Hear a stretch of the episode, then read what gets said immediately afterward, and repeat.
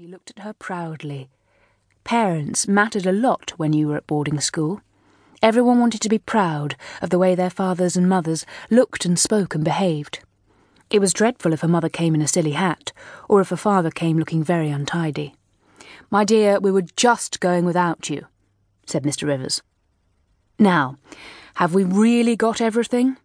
Last time we got five miles on the way, and then you said you'd forgotten Darrell's night case.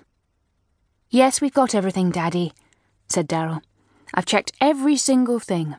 Night cases, with brush and comb, toothbrush and paste, night things, health certificate, everything.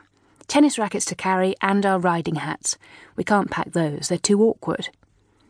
Felicity glanced round to see if her new riding hat was there too. She felt very proud of it. She had only had a jockey cap before. They set off in the car to drive to London. Felicity's heart sank a little as her home disappeared from view. Three whole months before she would see it again. Then she cheered up as Darrell began chatting about the girls.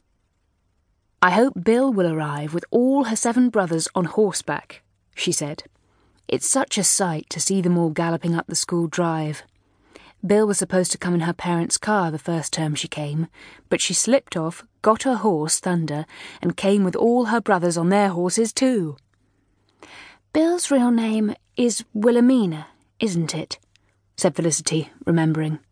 Do even the mistresses call her Bill? Some of them, said Darrell. Not the head, of course, and Miss Williams, our fourth form mistress, doesn't either. She's a bit starchy, very prim and proper. But I like her now. I didn't at first. It didn't seem long before they were all on the station platform, finding their way between hosts of excited girls to a North Tower carriage. Felicity felt shy and nervous. Oh dear, so many girls, and they all knew one another, and she didn't know anyone. Oh, yes, she did. There was Sally, Darrell's friend, coming towards her, smiling. Hello, Darrell. Hello, Felicity. So you're really coming to Malory Towers at last. Jolly good. Wish I was coming for the first time too, so that I would have years and years of it in front of me like you. You don't know how lucky you are. I remember someone saying that to me on my first day, said Darrell. I was twelve then. Now I'm going on for sixteen. Gosh, how old! Yes, and don't forget, we'll feel jolly old before this term's out, said a familiar voice behind Darrell. We've all got to work for the school certificate. My hair will be quite grey by the end of term. Hello, Alicia, said Darrell warmly. Did you have good holes? Look, this is my young sister, Felicity. She's a new girl this term. Is she really? said Alicia. Well, I must find my cousin then. She's a new girl this term too. Now where is she? I've lost her twice already. She disappeared, and Sally and Darrell laughed. They were sure that Alicia wouldn't bother much about any new girl cousin. However, she appeared again almost at once, bringing with her a twelve year old girl very like her. This is June, she said. You might as well make friends with Felicity, June, because you'll see plenty of her this term, and for a good many years to come. Though whether Felicity will want to see much of you after she knows you well is very doubtful. Darrell looked at Alicia to see whether she meant this or not. You never knew with sharp tongued Alicia.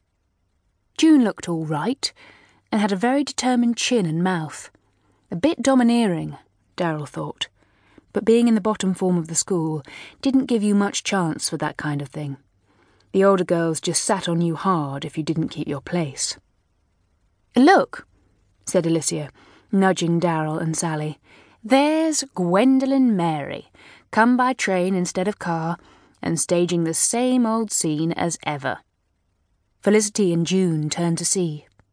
They saw a fair haired girl with large, pale blue eyes saying goodbye to her mother and her old governess. It was a very sentimental farewell, and a lot of sniffing was going on. Gwendolen always does that, said Alicia in disgust. At her age, too. You can forgive a first former going away from home for the first time, but a fifteen year old, no. Well, it doesn't last long, said Sally.